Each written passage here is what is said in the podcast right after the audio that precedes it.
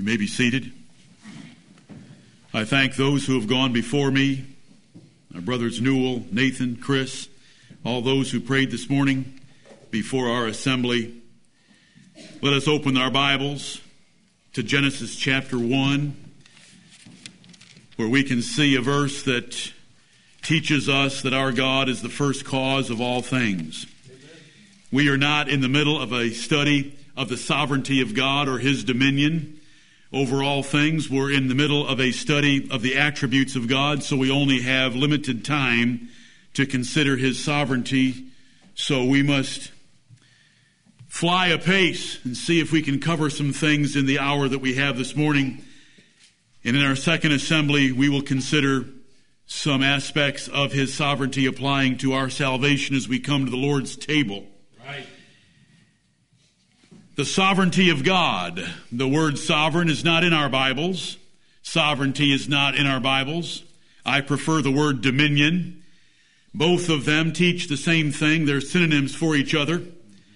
When someone is sovereign, he has supreme rank over others and authority, and he is the ruler, the governor, the lord, and the master of those under his authority. Dominion may say it a little better.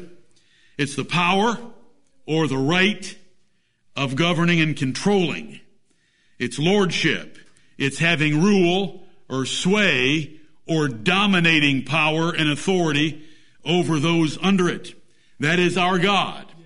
And it is an attribute that makes him God in a way like no other attribute in that it involves creatures and his right and authority and the fact and the exercise of that right and authority to do as he will over the wills of other rational creatures.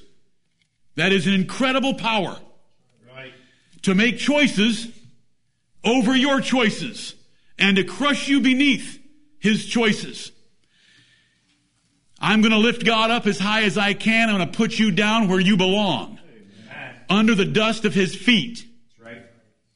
In due time, we shall be thankful for his sovereign choices to save us. But until then, let's put him where he belongs.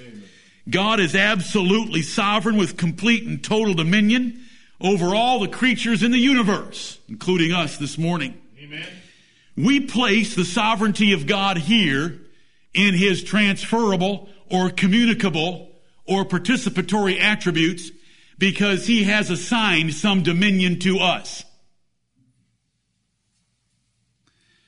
He created things under our dominion.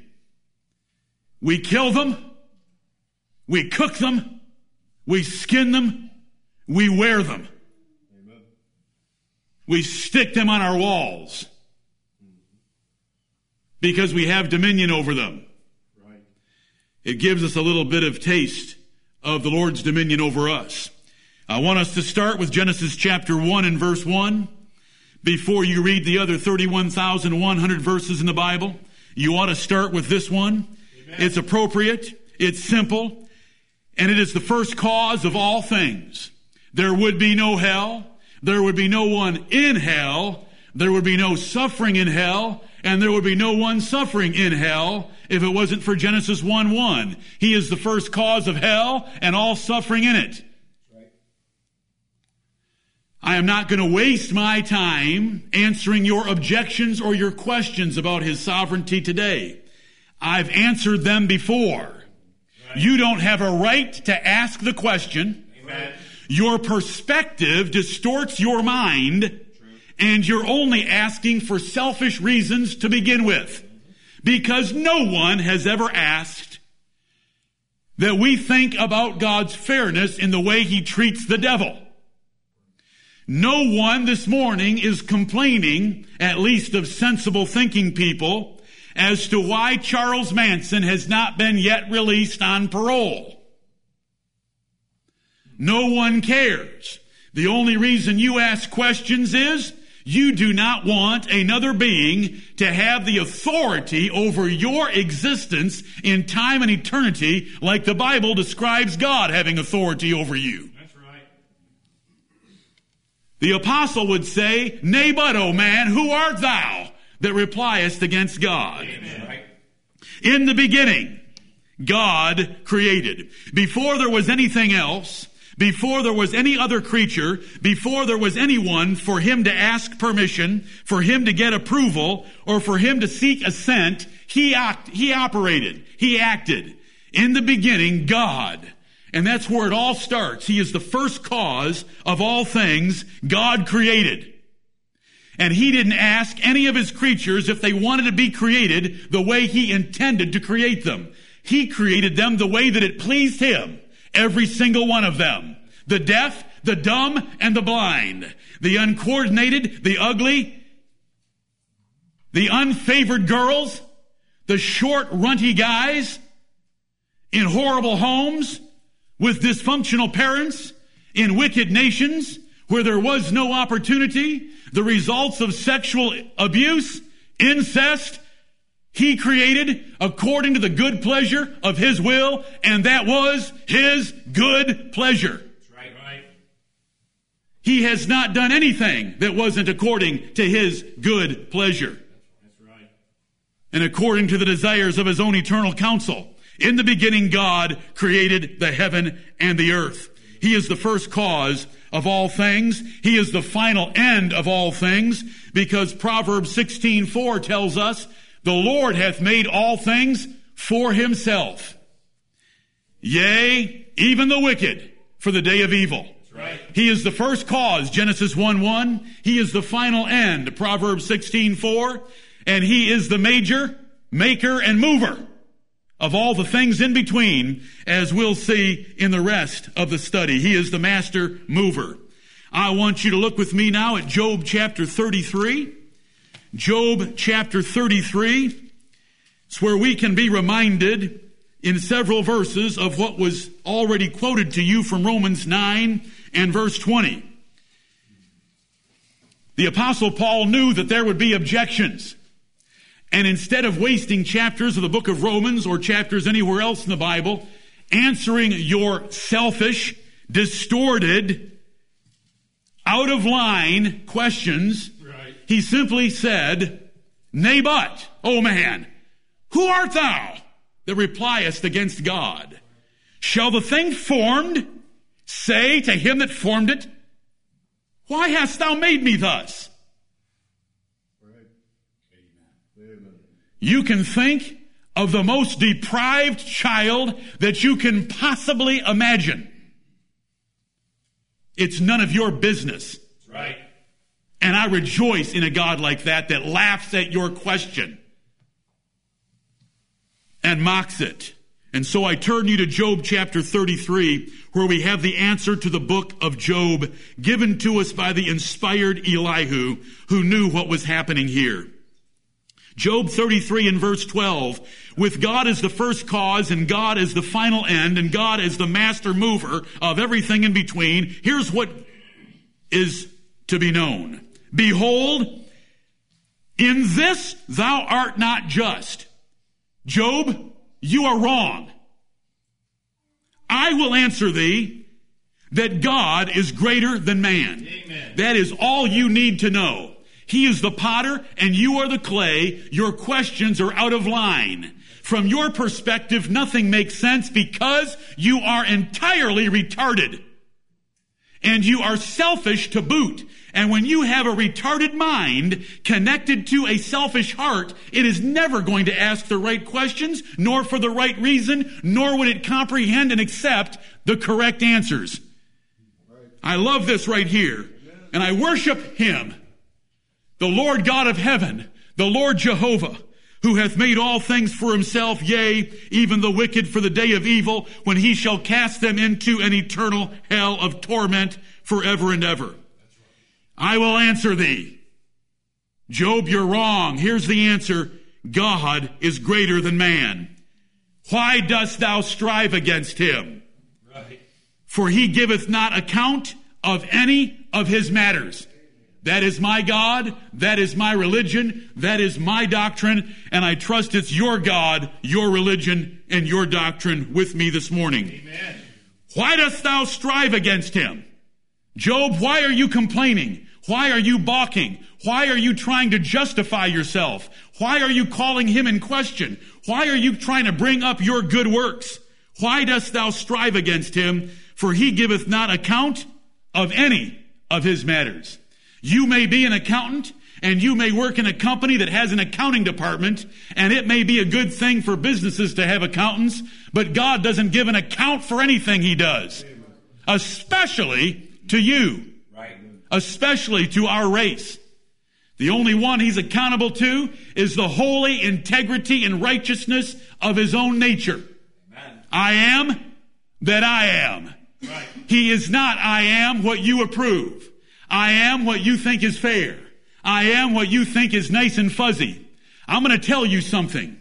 Every one of you that ever read the nursery rhymes or any, ever read any fairy tales about a fairy godmother, that's where your problem comes from. Because see, your heart and your mind love a fairy godmother far more than they love the fairest of 10,000, the God of the Bible. You will believe in a fairy godmother, in a tooth fairy, and Peter Pan a fairy, and other kinds of fairies, but you don't want to accept the truth of the Word of God. We have been ruined by a corrupt heart, false inputs, and false teaching. He is the first end. He, he is the first cause. He is the final end. He is the master mover, and you can't question him. He doesn't give an account to you or anyone else. God is greater than man. Over a few pages to Job chapter 36. I want to speak on behalf of my maker. I have one sermon to do it. I encourage you to look at the 21 page single spaced outline entitled The Dominion of God that is on our website. Amen. If you want some detail and you want some answers to some questions that the Bible gives us, you can go there. I have one sermon. In Job chapter 36, verse 22, we read similar words. Behold, take a look at this. Job 36, 22, God exalteth by his power. Who teacheth like him? Who hath enjoined him his way? The word enjoined means to impose a limitation or a requirement or a duty upon someone's actions. Who hath imposed any restriction on his way? Or who can say, Thou hast wrought iniquity? Remember that thou magnify his work which men behold, and I shall. I love to magnify his work. I thank God for the privilege this morning, though a hair-lipped ass of men, to try to speak to you for a few minutes about the sovereignty and the dominion of the God of the Bible, your creator. He didn't ask you for anything. He didn't ask your permission. He doesn't care whether you liked your life or not. He gave you better than you ever deserved no matter what your circumstances were. And he yet does the same. I encourage you to look further into this subject. Amen. Look in that outline I made mention of. Turn in your Bibles to Matthew chapter 20, where I can give you another verse to remind you that God has dealt with those who want to ask questions before, and He doesn't like them. And it's none of your business and you're too stupid to understand if he gave you the answer in the simplest of terms. Right. And if you think I'm too harsh, I'm nothing. Listen to his words. Right. Matthew chapter 20. This is after employing some men for 12 hours and paying them a penny for their labor, and then employing some men for nine, some men for six, some men for three, and some men for one and paying them all the same wage, one penny. You know, this is a nation of entitlement. They think something is owed to them. Nothing is owed to you. Right. God owes you nothing. Amen. Anything you have is better than you have ever deserved. That's right. Those that work 12 hours for a penny whine because they see someone that worked one hour for a penny and got a penny. They think the paymaster is unfair, though they signed the contract themselves to work for 12 hours for the penny, and they were thrilled and sent a text message home to their wife, thanking God and their good fortune that they had work for a day. Right. Here's what my Savior, the Lord Jesus Christ, has to say about anyone that would question those terms. Verse 15 of Matthew 20. Is it not lawful for me to do what I will with mine own? Is thine eye evil because I am good? It is his goodness to give the wages of a day for the labor of an hour. And yet those who labored 12 or 9 or 6 or 3 accuse him of evil. You weren't as beautiful as the other girls in your junior high. You were still better than you ever deserved.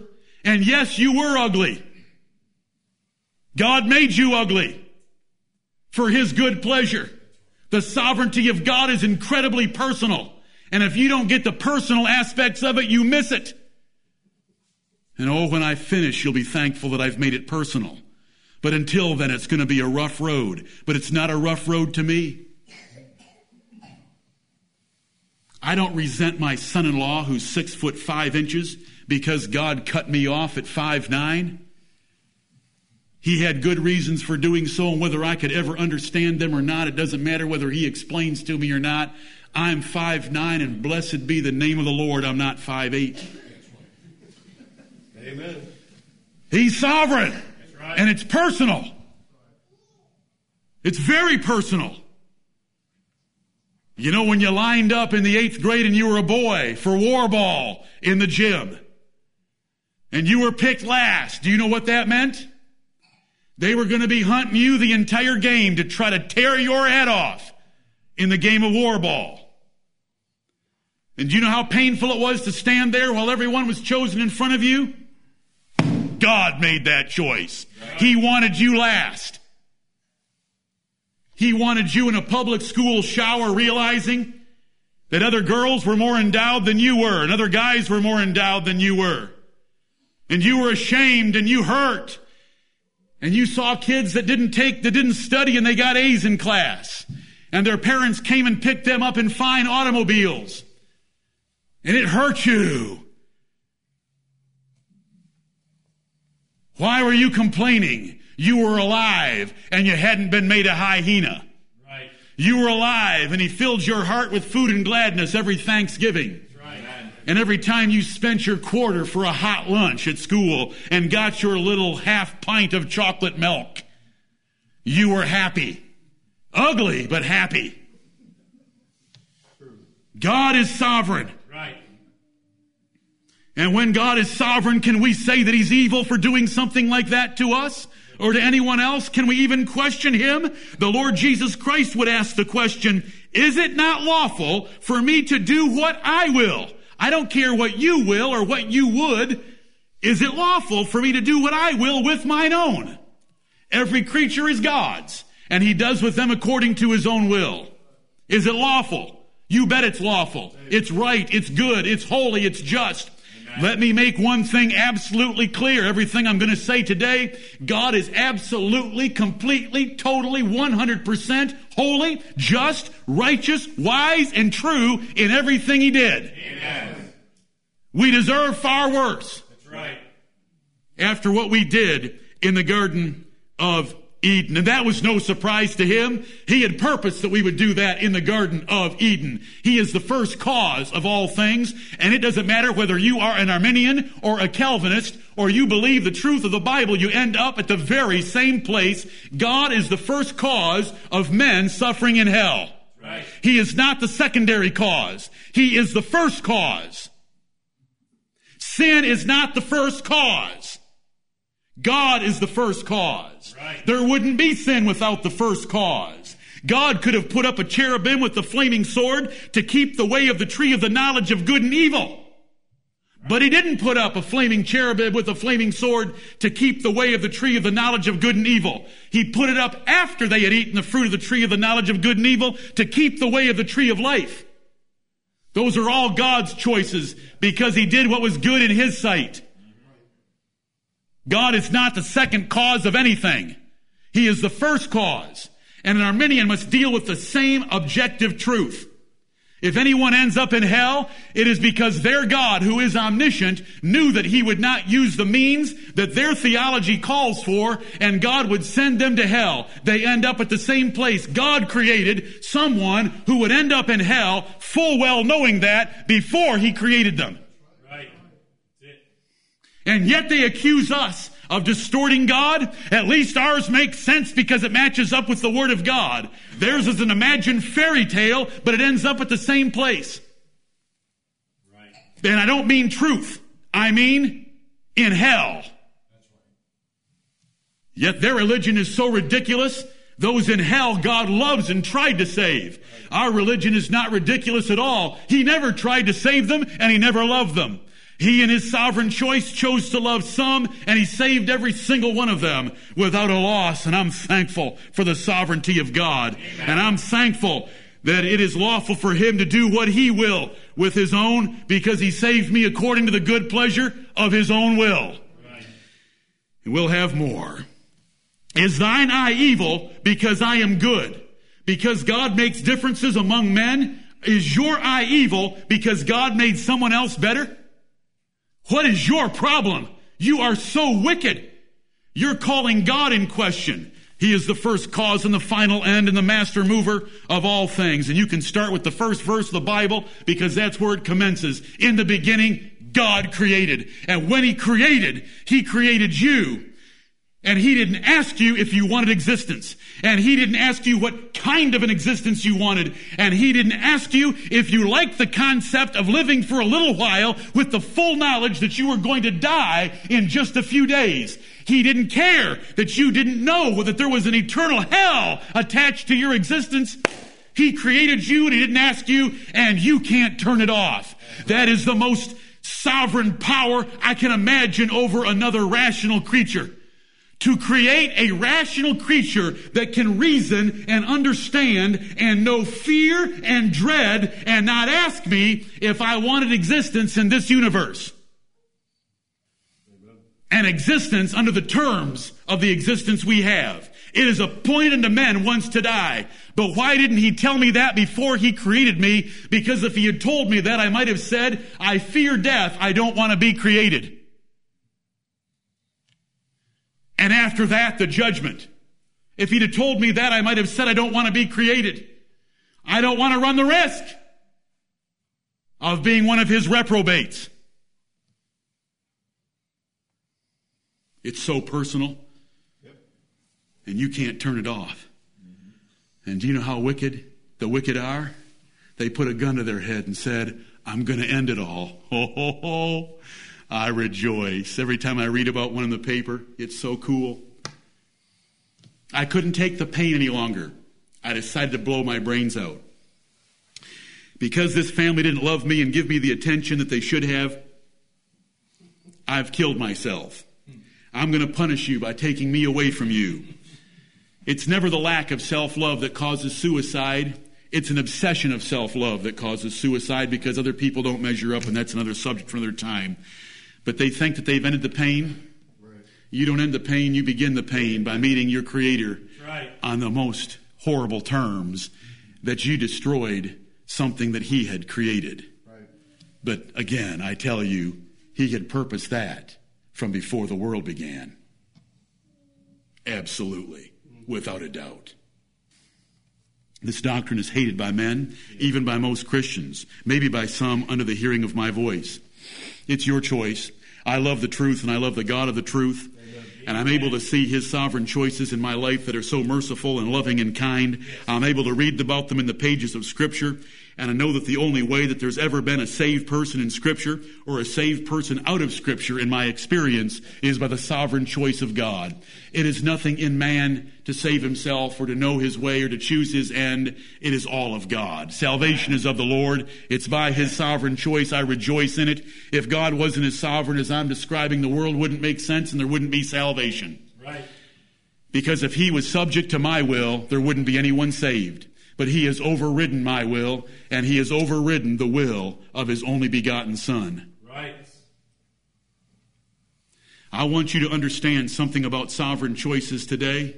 And when we come to this table in a couple of hours, I want you to remember that in the Garden of Gethsemane, the Lord Jesus Christ, the only begotten, the well beloved Son of this living God that I'm talking about, begged him that if it were possible, to let this cup pass from him. And the sovereign God that I worship, I'm not talking about you because you're nothing. I'm talking about Jesus of Nazareth. When Jesus of Nazareth begged, if it be possible for another way, the sovereign God overrode him. Right. And chose to kill his only begotten Son so that we could have eternal redemption. That is sovereign power. Jesus begged for mercy. And I want to tell you something. It was possible. All he had to do was send us to hell to save his son. I would have done it. I would have sent you all to hell to save my son, and you would have sent me to hell to save your only begotten son. So let's not quibble about it. But thanks be to God, he's sovereign all the way through. Amen and Jesus Christ submitted himself to the sovereignty of God. You know, our God is so different from their God. Our God didn't get in trouble in Eden and have to think of a remedy. Our God isn't trying to save anyone. Our God uses every good and evil act of man for his own praise and restrains any other act. There's nothing that ever surprises him and nothing that he's not using for his own glory. Every single evil act of any kind you can ever think of, I don't care the consequences of the pain of anybody else. It's irrelevant in the big scheme of things. You, you see, you're so selfish. You think that human pain is some measure of badness. It's nothing. Right. It's nothing. That's because you're selfish that you think human pain is painful. It's nothing. Sharon Tate, Charles Manson cut her up and spread her blood and wrote pigs on the walls of a home in California? That's human pain? That's nothing. And yet you want Charles Manson behind bars for the rest of his life. In fact, you would like him put to death for that crime. But what about an offense against God? Right. You never measure anything against the infinite being of Jehovah in the heavens. You are twistedly selfish. Amen. And we all are. And if we would get our perspective correct, it would be glorious. And you would see him for who he is. Is it not lawful for me to do what I will with mine own? Is thine eye evil? See, it's your eye that's evil. It's not him that's evil. He's good, but it's your eye that's evil. Right. That makes him, that tries to make him evil for doing something good. Sharon Tate had so many pleasures in life that she never deserved. And whoever else you ever want to think of. Our God is in total control of all events in history, large and small, political, personal, public, private good or evil. He's glorious, victorious, sovereign, whom we gladly love and submit our lives to for time and eternity. Their God got into trouble in Eden. He loves all men so much he's trying to save them but can't. Most of those he loves so dearly he sent to hell to torture forever. He confuses his ignorant worshippers so that they don't know why bad things ever happen in life. Billy Graham would say after 9 11, I don't know why God would do this. Now, he was the nation's pastor. Now, He's an old man now, and maybe something had happened to his mind, but based on his theology, he wouldn't have ever had an answer. Right. I don't know why God would allow something like this to happen. God didn't allow it. God purposed it, planned it, and executed it with pawns. Amen. And it's far better than we deserve. And if this nation doesn't repent, they're all going to likewise perish. That's Luke chapter 13. If you ever were to ask the Bible, what the Bible has to say. They think God is a sky buddy watching from a distance who cannot affect his will in time or eternity. They say God loves you and has a wonderful plan for your life. God has a wonderful plan for his existence. And he's going to use your life for his existence. You have a free will and God cannot save you against it, they say. There's only one free will in this universe and it's God's and he freely exercises his will to do whatever he wants to with you. That's what we're reading in Matthew chapter 20 and verse 15, in case you didn't get it the first couple times I read it. We're never going to alter this doctrine. It's glorious. We love Nebuchadnezzar confessing it in Daniel chapter 4, so let's turn there for a moment. This morning I began with 1 Chronicles chapter 29, verses 10 through 13. But now we turn to Daniel chapter 4. When you read Daniel chapter 4, I want you to always remember, and I've taught you this many times, that it's written in the first person because this is Nebuchadnezzar's personal first person testimony given to all nations and languages of the earth under his widespread dominion, the largest empire and the most glorious that God recognized. It says in the first verse, Nebuchadnezzar the king. Daniel chapter 4, Nebuchadnezzar the king unto all people, nations, and languages that dwell in all the earth. Peace be multiplied unto you.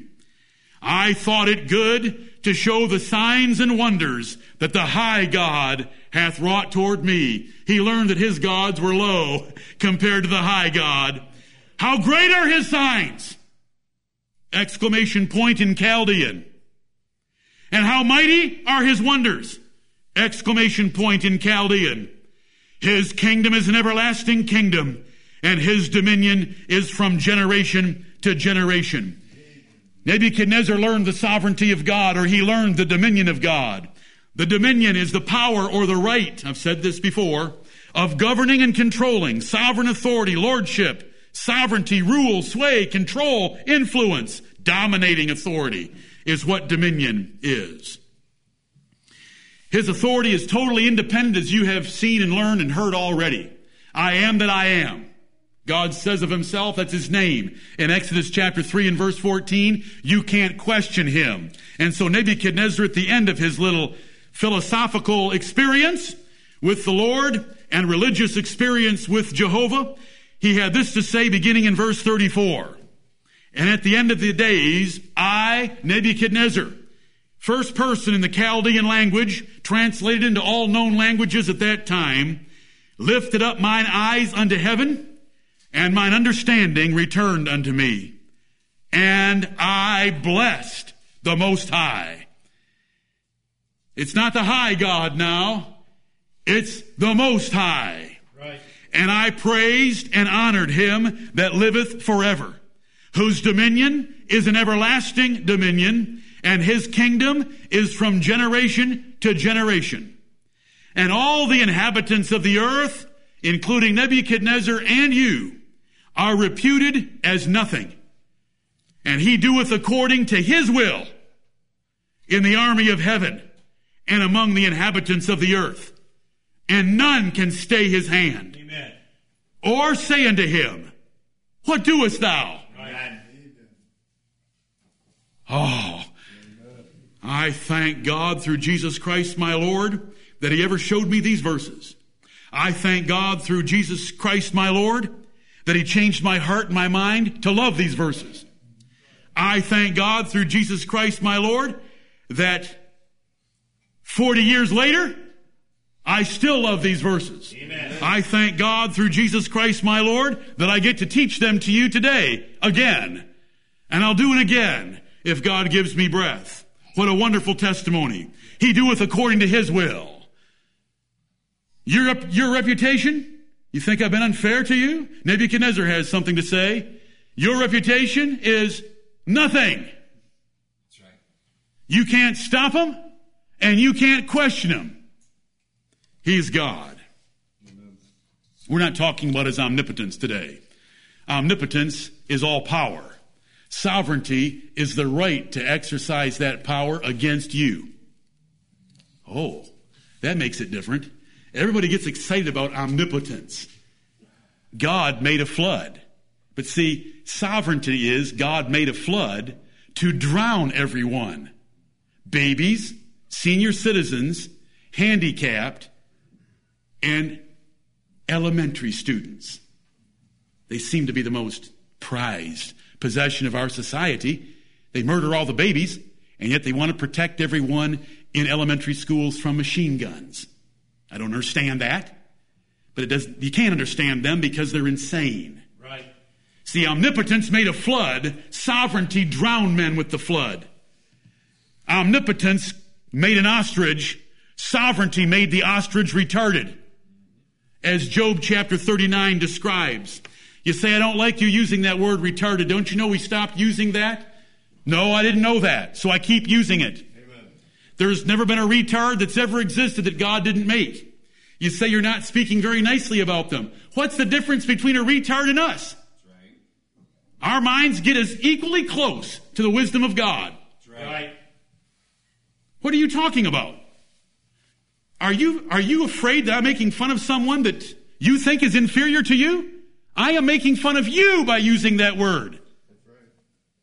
Because there's no difference. That's right. We can't find God out. That's right. We can't learn anything that He hasn't implanted within us Right.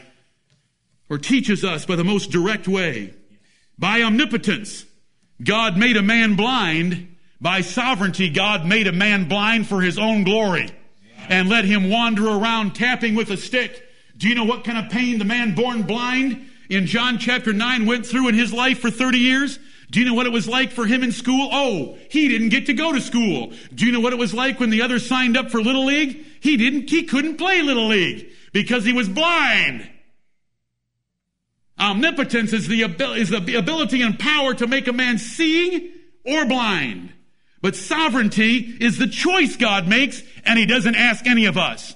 And when you have a baby, God can make a choice, it's going to be born blind. God can make a choice, it's going to be born seeing. We should bless and praise His holy name in both cases. That's right. Amen. That's how we apply the sovereignty of God. By omnipotence, God lifted Pharaoh up so that he was great in the history of Egypt. By sovereignty, God lifted Pharaoh up and promoted him and protected him all the days of his life so that he could destroy him so that God could get himself a name. That's what the Bible says, and that's what the doctrine of the Bible is, and I love that God. I can serve that God, and I will serve that God. And that God, when He is my shepherd, as He is this day, as was also taught to us this morning, nothing is too hard for Him. He can speak the word and overwhelm my enemies. He can speak the word and open my cold, frigid, impotent mind. I love Him. Famine or leprosy is nothing before omnipotence, but God sovereignly chose to only deliver two the widow of Zarepta and Naaman the Syrian. And when that doctrine of the sovereignty of God was preached in the synagogue of Nazareth in Luke chapter 4, what they try to do to that preacher? Throw him off the brow of a hill. And what was the name of that preacher? The Lord Jesus Christ of Nazareth in his hometown. Because he preached what I'm preaching to you right now. Sovereignty is God's ruling control of all things and events so nothing surprises or hinder him, hinders him. He's made all things for himself, yea, even the wicked for the day of evil. You imagine the most corrupt, depraved, profane act of sin that you can possibly imagine. Okay, one came to mind. I think we'll use this one. I hope you'll allow me. The crucifixion of the Lord Jesus Christ. Right. Sharon Tate got just exactly what she deserved and a whole lot better. And I'm sorry for picking on Sharon Tate, but she's long gone. Let's talk about the Lord Jesus Christ of Nazareth. That's the most horrible crime ever perpetrated on this planet. And it was all according to the eternal counsel and foreknowledge of God, exactly as He had determined it in every single detail. Every single detail of them casting lots for His clothes, of Him being thirsty, of Him saying, My God, my God, why hast thou forsaken me? Of them piercing His side instead of breaking His bones, all of it. Every single detail. The man who betrayed him, every single detail. It had been better for that man that he had not been born. I want to ask you, how was he born then? If it was better that he hadn't been born, why was he born? I direct you to the first cause of all things in Genesis chapter 1. He works all things after the counsel of his own will. We just read it there in Daniel 4. You say, I bet that's the only place in the Bible that says that. Well, you're very mistaken. Look at Isaiah 46 very quickly. Isaiah 46. He works all things after the counsel of his own will, is what Ephesians 1.11 tells us, but we're turning to Isaiah 46. Let me say it again. He works all things Right. after the counsel of his own will. He takes counsel with himself. But it involves me. Nay, but, O man, who art thou that repliest against God? Amen. Shall the thing formed say to him that formed it, Why hast thou made me thus? What a God. What a glorious, glorious sovereign king that reigns over all. Amen. He truly reigns. It's truly all. It is for himself. It is for his pleasure. Even the wicked for the day of evil. We don't have to go through the Bible wringing our hands and trying to defend the integrity of God. He is God. Isaiah 46, verse 9 Remember the former things of old, for I am God, and there is none else. You say that's egotistical. I know. Thank you. I love it. Amen. I'll say to it. Hallelujah. That there's one being in the universe that can say it and mean it, and it's true. I am God and there is none else. I am God and there is none like me. Declaring the end from the beginning. He's the master mover, the first cause, and the final end of everything. And from ancient times, the things that are not yet done, saying, My counsel shall stand, and I will do all my pleasure. Calling a ravenous bird from the east, the man that executeth my counsel from a far country. Yea, I have spoken it, I will also bring it to pass. I have purposed it, I will also do it. What was the result of this call, purpose, and will and counsel of God? The rape, ravaging, and murder of Babylonians by the Persians and the Medes. Right. That's what? The ravenous bird that's going to eat up the Babylonian kingdom and empire. My counsel, my purpose, the things that are not yet done, I've already planned them, I've already spoken them, I'll bring them to pass. They're my pleasure, they're my purpose. I don't qualify it. Look at Psalm 76 and verse 10. Psalm 76 and verse 10. It doesn't need to be qualified. Why are you trying to qualify God? You remember that God is entirely holy, righteous, true, and wise in all of his doings and every one of his purposes and pleasures. And at the same time that little men down here think that they are operating according to their own will, he's never violated your will. Everything you've done, you've done willingly. Every time you've sinned, you've sinned willingly. He's never made you sin. God can't be tempted with evil, and neither tempteth he any man in that sense of the word. Has he ever put opportunities for sin in front of you? He does it all the time. He does it every day. And you better be careful to pray like the Savior taught us to pray. Lead us not into temptation. Amen. You ought to pray like David taught us to pray, incline mine heart after thy commandments. Make me to go in the way of thy commandments. Quicken me according to thy word. Psalm 76 and verse 10. Surely, what do you think that means? You think you have an idea of it in the last verse of Psalm 23? Surely, goodness and mercy shall follow me all the days of my life. What does surely mean in Psalm 23 6? It will absolutely, definitely, certainly happen. Right. Well, so it is here. Surely, it'll definitely, certainly, absolutely happen. The wrath of man shall praise thee. Man can get mad. He can do something terrible to little children.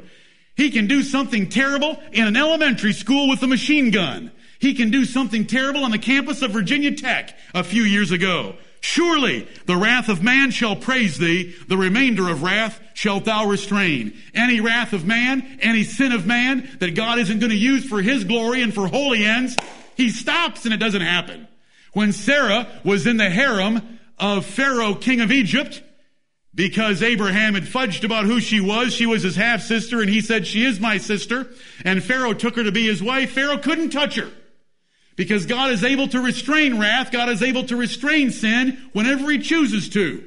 The nations of Canaan did not pursue the property of the Israelites in the three times per year when they went up to worship in the place that God had chosen for his worship because God took the desire for property out of their hearts three times a year. God's able to restrain wrath. God's able to let wrath run wild.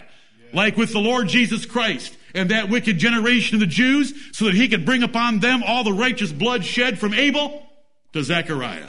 Right. He is God. And I, I, want you to love him. He does what he pleases in the world. You're in Psalm, look at Psalm 135. Psalm 135 and verse 6 Whatsoever the Lord pleased, that did he in heaven and in earth, in the seas, and all deep places. Everything you can find in this creation, God made it, whether it's ugly, whether it's beautiful, whether it's powerful, whether it's weak, whether it's fast, whether it's slow. And when you go to the zoo, you see it all.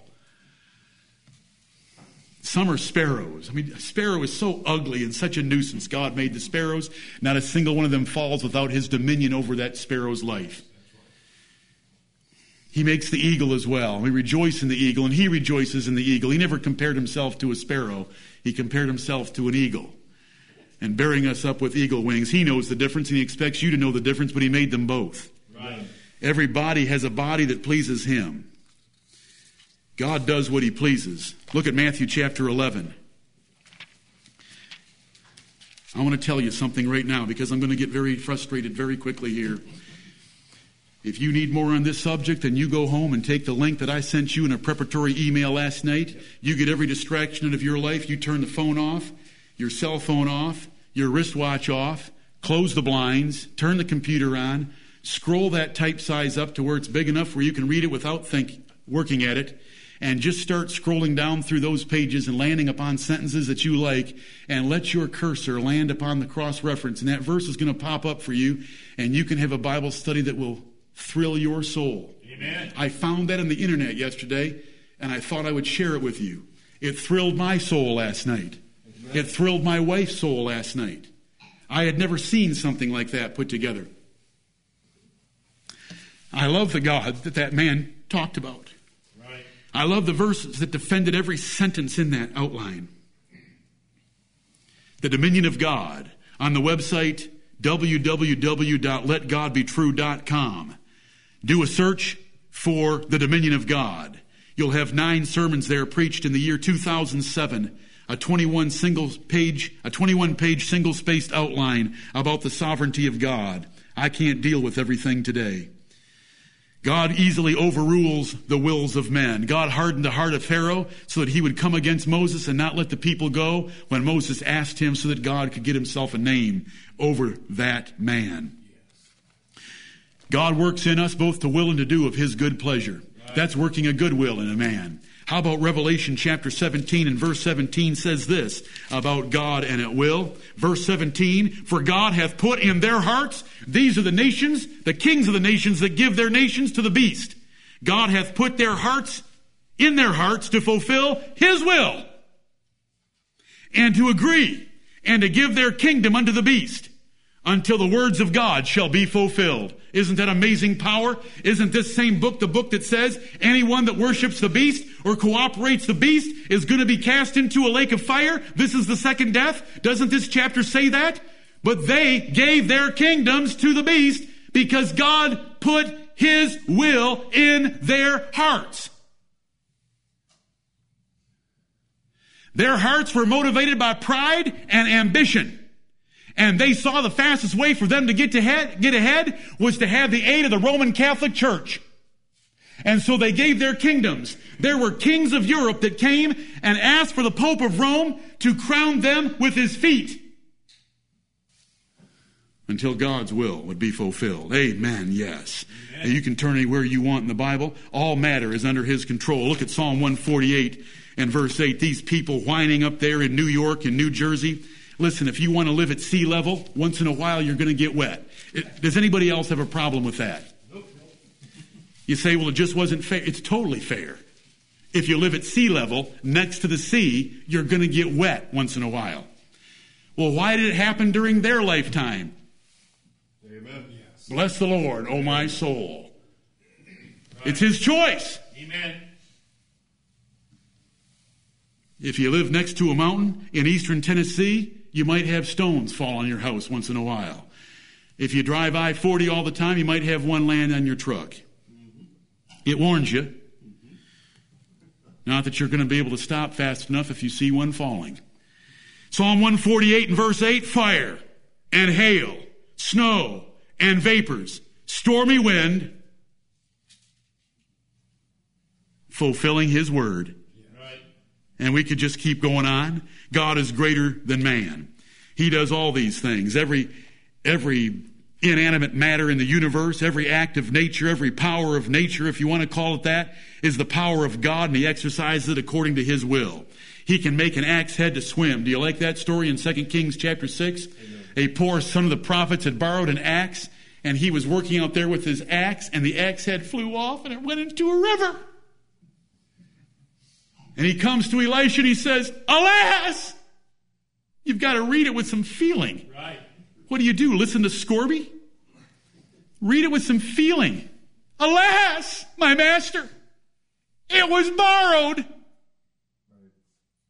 Why did he borrow it? Because he didn't have enough money for an axe head. Right. If he's lost a borrowed axe head, now what does he need? Money for two. Right. That's a problem. Well, the axe head just swam up to the surface and said, Here, pick me up. He's right.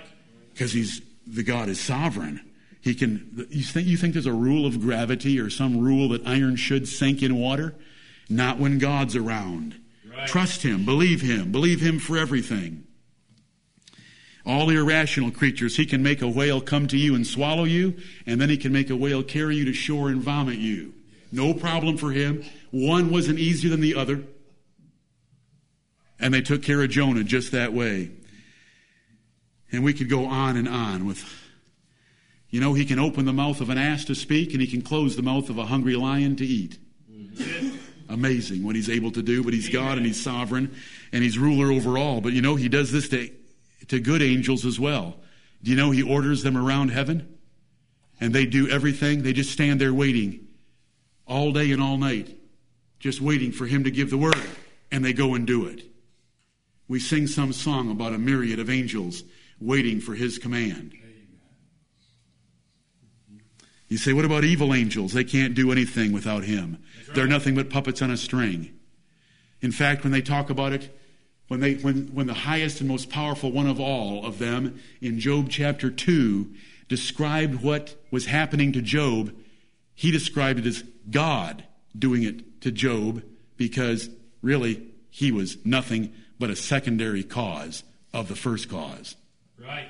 Because for anyone to touch Job, the first cause had to say, okay, this far, no further. I like that. Now, some people may not like that. That Satan is a hand, is a glove on God's hand. But I like that. Because whenever my God wants to take that glove and beat it, he does. And whenever he wants to confine it in chains reserved to the day of destruction, he has already. And when he wants to take that glove off and hurl it into eternal hell, he will. I rejoice. Amen.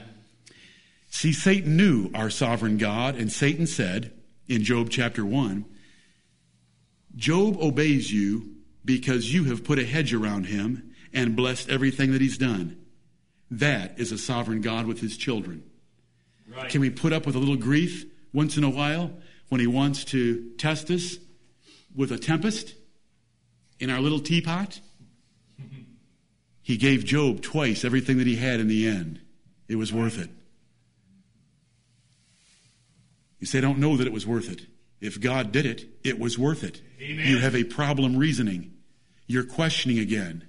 You're saying, is, is thine eye evil?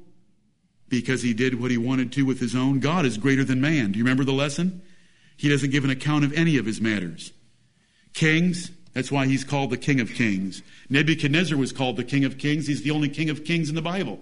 Well, if God was the King of Nebuchadnezzar and Nebuchadnezzar said he was the King, then what was God? King of Kings, King of King of Kings. Hey, I like that. Yes. He commands all events, good and evil. Look at Isaiah 45 and verse 7. This gives people so much trouble. Isaiah 45 and verse 7. Now, I've already given the explanation for it, so I'm not going to repeat myself. I gave the explanation from James 1:13 if you need to go find it to remember what I said to help you as I read this verse. But I'm just going to read this verse because I love this verse just the way it is. Amen. Isaiah 45 and verse 7. God said, if you know, if you want to know who's talking, look at the sentence before verse 7. It's short. It's at the end of verse 6. I am the Lord and there is none else. I form the light and create darkness. I make peace and create evil. I, the Lord, do all these things. And I love that just the way it is. Amen. I understand it. You should understand it. I've already explained it. I've already answered it. God is God. He creates evil. I turn to Amos chapter 3 and verse 6. Amos 3 6. Shall a trumpet be blown in the city and the people not be afraid? That's the trumpet warning and alarming the city that a foreign power is coming, an army is coming, danger is coming. Shall a trumpet be blown in the city and the people not be afraid? Shall there be evil in a city and the Lord hath not done it? Impossible. What happened in New York City? Well, I just don't know. Do you know how many pulpits are saying, we don't understand? We don't, oh, I totally understand. Listen, there's only 109 that died from Storm Sandy in Jersey and New York. Do you know how many should have? All of them. That's right. What about Greenville? All of us. That's right. We are a wicked nation. Oh, they came to Jesus. Luke 13. Luke 13, it's about that tower that fell and killed some, killed some people. Mm-hmm. Oh, they were so worked up about a few people getting killed by a falling tower. Ever heard that one before? Yeah. So worked up about a tower falling, and Jesus said, Except ye repent, ye shall all likewise perish. Yes. They said, Well, what about Pilate running amuck and mingling the blood of some of the Jews with their own sacrifices? What Roman oppression! They're engaged in religious worship and the Roman soldiers came in and cut their heads off and they bled with their own sacrifices. What did Jesus have to say? Oh, that's terrible. Let's go visit their funeral home. Jesus said, Except ye repent, ye shall all likewise perish. Luke 13. Right. Now, if you want to worship a different Jesus, I can recommend 400 other Baptist churches in Greenville County. But if you want to worship the Jesus of the Bible, that's what the Jesus of the Bible says about natural or political disasters like that. I thank God that He's able to overrule evil whenever He chooses to, and He allows evil whenever it's according to His decretive counsel. I'm glad that He's able to take the evil of Joseph's brothers and save the church alive in Goshen, Egypt, by turning their evil into good. What a God we worship. God has all the rights. We have all the responsibilities. And if you don't like it, then change it. It's personal. God gave you existence without asking, with death only a few days away, and hell after death. And He never asked you, and you can't turn it off. It's the second time I've told you in this sermon I want you to think about that. This is a being the world doesn't know about. This is a being the wor- that isn't preached. This is the God of the Bible. It is appointed unto men once to die. You can't stop that appointment that's been made for you, no matter how hard you try. We've already had said to us this morning that no matter how rich or how powerful, death is stalking you and you will not even slow it down. There is no discharge in that war. The wise man would write, and if there was ever a man that could have bought himself out of death, or worked his way out of death by intelligence, it would have been Solomon. And he said there is no discharge in that war. And he died about the same time everyone else dies. It's personal. God shows every detail of your height, your intelligence, your family, your coordination, your looks, the schools you got to go to, your parents, your cousins, your generation, your nation, your race, your color, your abuse, your privileges, your opportunities, your promotions, everything God chose. It is very personal. Look at 1 Corinthians chapter 4 with me. 1 Corinthians chapter 4. It is so personal. He blesses one in, in a way, then he curses another in the same way. Right. He lifts up one, he puts down another. And he's dealing with rational creatures. He's dealing with persons. He's dealing with persons that hurt. He's dealing with persons that have feelings. But you know what? They are so incredibly selfish. All they can do is think about their feelings, and they never think about the feelings of their Creator. Right. That makes all the difference in the world. If you ever can get it through your mind about the pain that you have caused your Creator by you sinning against Him in your rebellion, then you would not think anything about pains of humans doing something to each other. That's why I have tried to say to you, why is it so hard for you to forgive a brother a hundred pence when God's forgiven you 10,000 talents? That's right. That's, that's the comparison the Bible makes. A hundred pennies against 10 billion. 1 Corinthians 4 7. Look at this. For who maketh thee to differ from another? Why do you have a bodily disposition that tends toward fat? Fat is ugly. Why do you tend toward fat? Fat. F A T. Fat. Some in here can eat anything they want, and it's hard for them to eat because they don't want to eat. They're skinny. They're lean. Who maketh thee to differ from another? Some are short, some are tall, some are smart, some are dumb. Some have good parents, some have horrible parents. Some get good jobs, some get bad jobs. Some have a good first grade teacher that teach them how to read like the wind, and others have horrible first grade teachers that teach them the sight method that keeps anyone from ever reading. Who maketh thee? Do you know how to answer the question? Who maketh thee to differ from another? God made you to differ from another.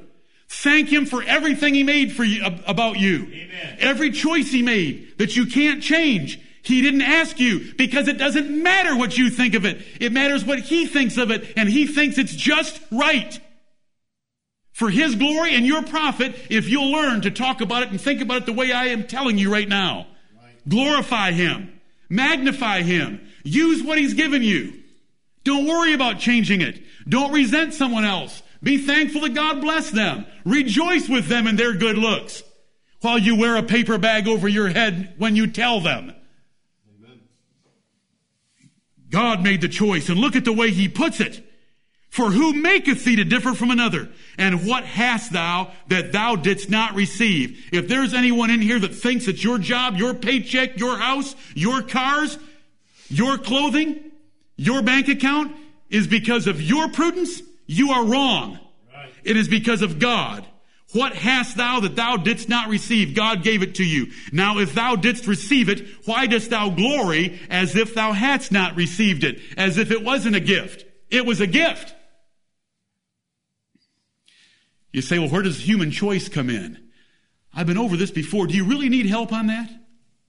That person sitting next to you, for those of you that are married, let's deal with it this way. The person sitting next to you is God's choice, not yours. And if you would just figure that out, it would help you so much. Because as, as long as you think it's your choice, then you think that you have some measure of the right to treat them the way you want. But I did say yes. Oh, come on. See, that's how simple your mind is. You have reduced it down to saying yes to the question Will you, will you marry this man and be his lawful wedded wife? I do. You're so simple, you're thinking about that.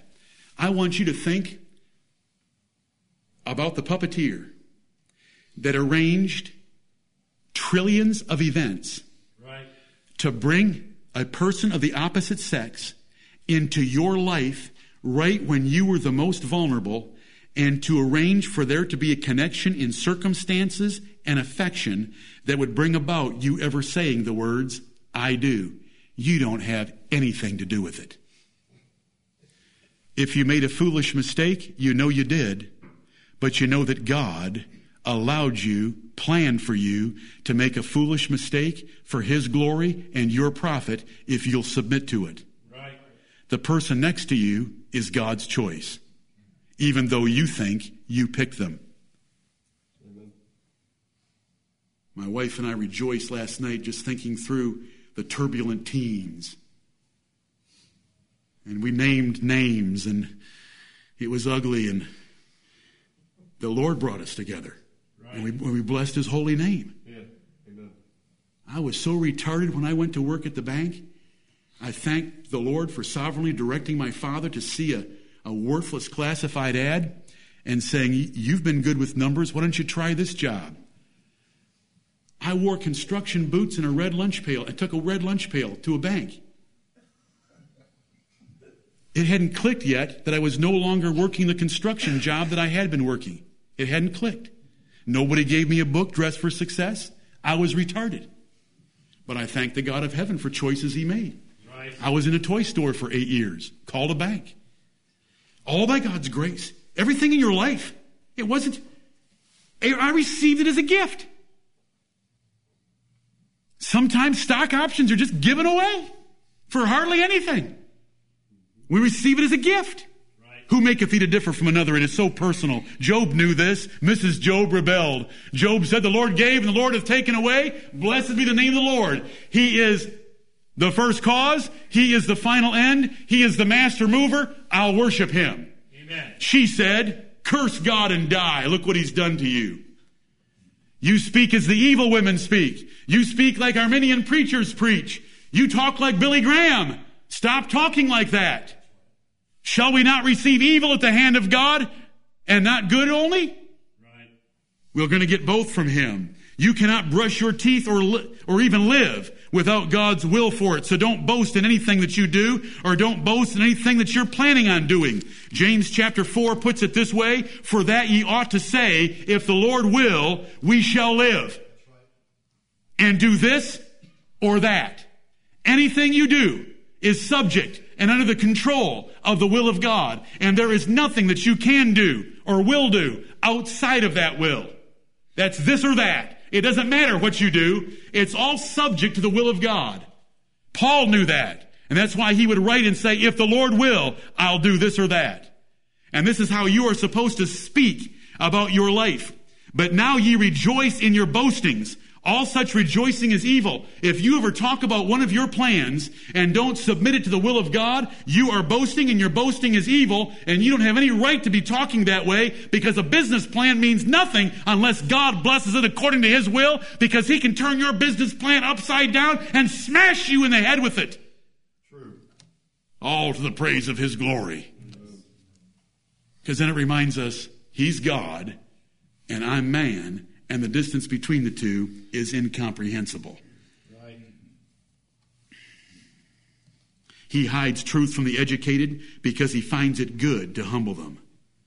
He's the potter and we're the clay. He can put you to sleep to miss something. Can you think of someone? He can keep you from sleep to find something, or he can teach you while you sleep. And he's in charge of all those. Amen. And I bless and praise him for that. He can forgive or judge you as he sees fit. Different men in different ways for the same sins. He didn't forgive Eli for not being a good father, but he forgave David for not being a good father. Does that bother you? Right. He liked David. Does that bother you?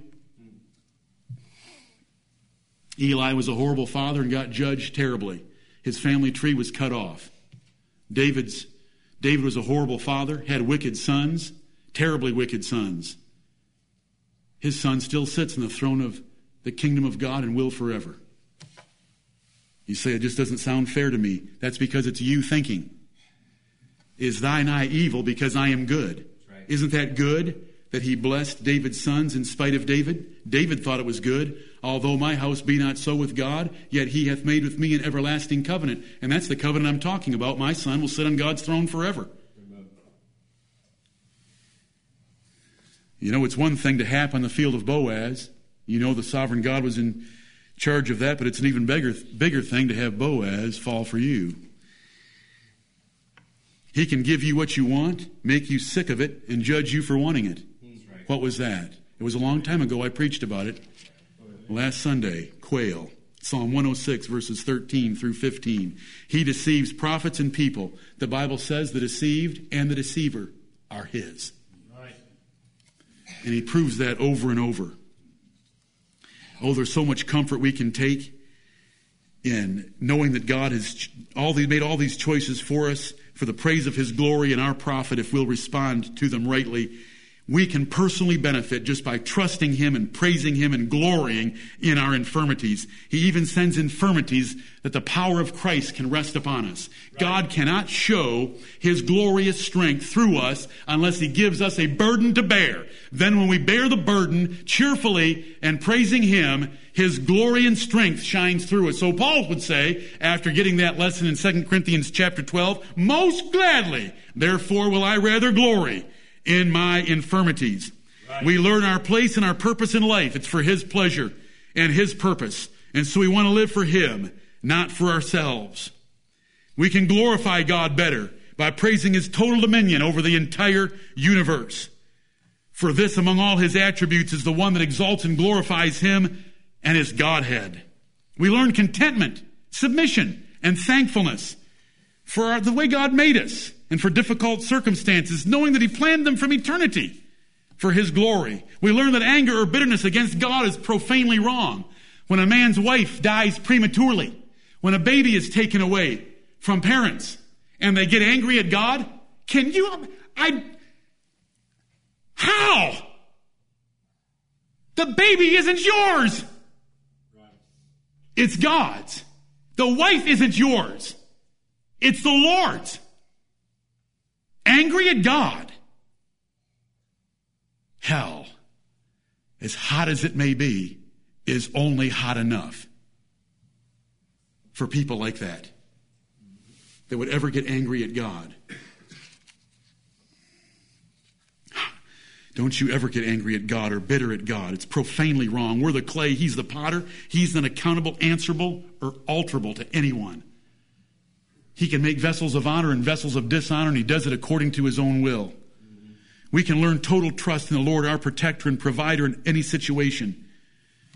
For he is committed to us. His will is committed to us. He is so committed to us that he overrode his only begotten son. Second time I've mentioned it to you in this sermon. He is that committed to us. He will never leave us nor forsake us. He will never lose a single one of us because his own son was committed by his sovereign will for our redemption, by the which will we are sanctified once for all. Which will? His will. The good pleasure of his will. We learn a proper peace and perspective for analyzing evil in the world, knowing that God has ordained every act, large or small, bad or heinous, for holy ends. All of it's good. All of it's for His purpose. And sometimes we can even know what that is just by knowing His Word. We learn godly fear from this glorious doctrine. We learn the proper doctrine of salvation. God's not trying to save any. This God doesn't try to save. This God saves. Amen. Jesus saves. Right. Have you heard the joyful sound? Amen. Jesus saves. Right. Because it's by the sovereign grace of our God. Wise men learn to pray to God to overrule their wills. Incline my heart away from covetousness, covetousness toward thee Make me to go in the way of thy commandments. Lead me not into temptation. We know that God is sovereignly in charge of everything that's going to happen to us this day. And so thus we pray. Lord, renew a right spirit within me, knowing that God can speak the word and increase your spirit. If Elisha could say, I want twice your spirit and get the answer to that prayer within five minutes, you can pray similar prayers of boldness and God will hear and bless you. This is called a transferable or a communicable attribute because God's given dominion to man. Let PETA gnash with their teeth. People for the ethical treatment of animals. PETA. Let them gnash with their teeth. What matters is that we treat animals the way God said to treat them. That means you kill them, skin them, fry them, eat them, and wear them. That means you kill them and let them lie, and the buzzards eat them big game hunting, but you don't want to dirty yourself with hauling it back. That is not violating the Proverbs verse about not taking that in hunting, because that is not hunting, that is sport. We wear them. God gave us dominion over them, and he said so in Genesis chapter 1, verses 26 through 28. He ordered horrific cruelty on the gentlest of animals every day in his worship. Little tiny lambs, every Passover, a family had to keep a lamb up for several days so that they got to know it, and then take that little lamb and cut its throat and bleed it out in a bowl, and with daddy paint that blood on the doorway of their houses. That's my God's religion. He's teaching us a lesson in that. He's teaching us that animals don't count until he says they count. And he's teaching us that someone innocent, something innocent is going to have to die for us. And his only begotten son was sent to die for us. It's his own rules for kindness to animals. They're entirely sufficient. A merciful man doeth good to his own beast. Right. You don't, and you know what kind of beast we're talking about? This ain't your puppy dog. Right. These are beasts of burden. These are working animals that earn their keep. These are oxen that grind out the corn. There's rules for taking care of them in the Bible. You're not supposed to take a dam with their young, but God's given us dominion to have in the world. Civil rulers should execute their office to the fullest. The Bible says a king with his eyes driveth away all wickedness from his throne. Ecclesiastes chapter 8 tells us there should be fear of the king. The king should bring the wheel over the wicked. Do you know what the wheel was? A vessel for, a, an instrument for crushing grain to separate the chaff from the wheat. And a good king crushes the wicked, crushes criminals. Our detention centers and prisons are a joke in, compared to the Bible. We gas them. We electrocute them. The Bible says stone them. Right. It's much slower. It's much better. It's much more divine. Whether you think it's humane or not is irrelevant. God didn't participate in the Geneva Convention. Fathers should command their households and enforce it. God knew that Abraham would command his household after him. God said of Joshua, and Joshua said of his own home, As for me and my house, we will serve the Lord. That's Joshua taking dominion where he should take dominion. Husbands should bear rule in marriage, and their wives' desires should be their husbands. Thy desire shall be to thy husband, and he shall rule over thee. Genesis 3:16. It doesn't matter whether you like it or not. That's the way God made it. God did transfer some dominion. Our God is sovereign. He is king forever. His kingdom reigns over all. Riches and honor are in his hand. He lifteth up, he putteth down. He has made personal choices in your life that are incredible. He has blessed some more than you. He's blessed you more than others in certain ways. And I'm referring to natural ways. But there's a way that we're going to take up after our break. And as we come to the Lord's table, it's God's sovereign choice in salvation that is unbelievable. He exercised His will, not to the angels that fell, but reached past them to the men that rebelled against Him. And He made choice according to the good pleasure of His will to save us against our wills. For there is none that understandeth, there is none that seeketh after God. There is no fear of God before their eyes. Our will was opposed to God. He, in his free will, said, Live. And we're here today. And we've heard the joyful sound. And he has sent beautiful feet to preach us the gospel.